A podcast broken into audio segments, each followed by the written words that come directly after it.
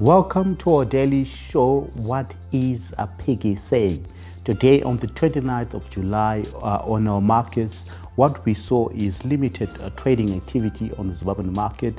Given the value traded at just 2.3 million uh, Zimbabwean dollars there, most of the trades were uh, in Meikles, uh, Old Mutual, and uh, OK Zimbabwe.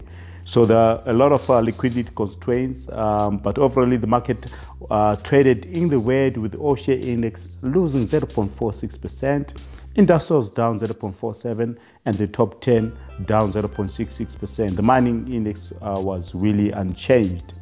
Uh, counters that gained included uh, your Art, First Mutual, uh, Axia Padenga, and Old Mutual PLC.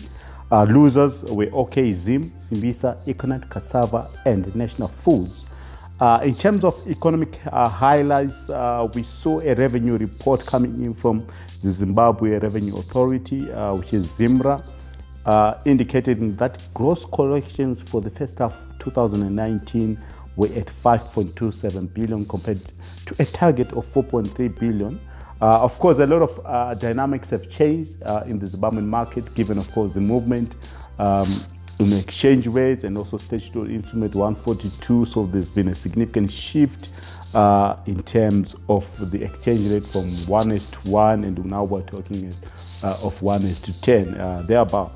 So really some of the targets don't really make sense uh, because of, of, of, what has happened uh, but uh, overall the biggest contributors to collections were excise duty uh, that's not a big surprise, given, of course, the fuel price increases and also, um, you know, the, the, duty on fuel. Uh, and also, there was uh, I, uh, intermediary money transfer tax, which is a new tax that the Zimbabwe government introduced, or the 2% tax that was introduced in October 2018.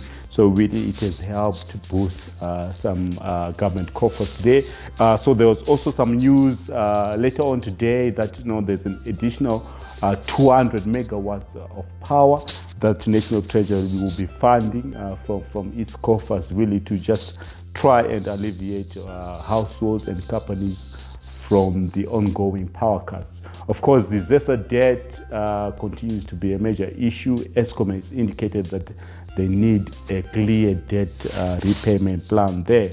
So stay tuned, stay plugged in uh, on piggybankadvisor.com. But also, if you want to take advantage of some of the opportunities on the market to buy uh, and build positions in stocks, be part of an investment club. Uh, we call them Piggy Investment Clubs. So contact Piggy or the administrator on 078 358 4745. Otherwise, stay tuned, stay plugged in on Piggybank.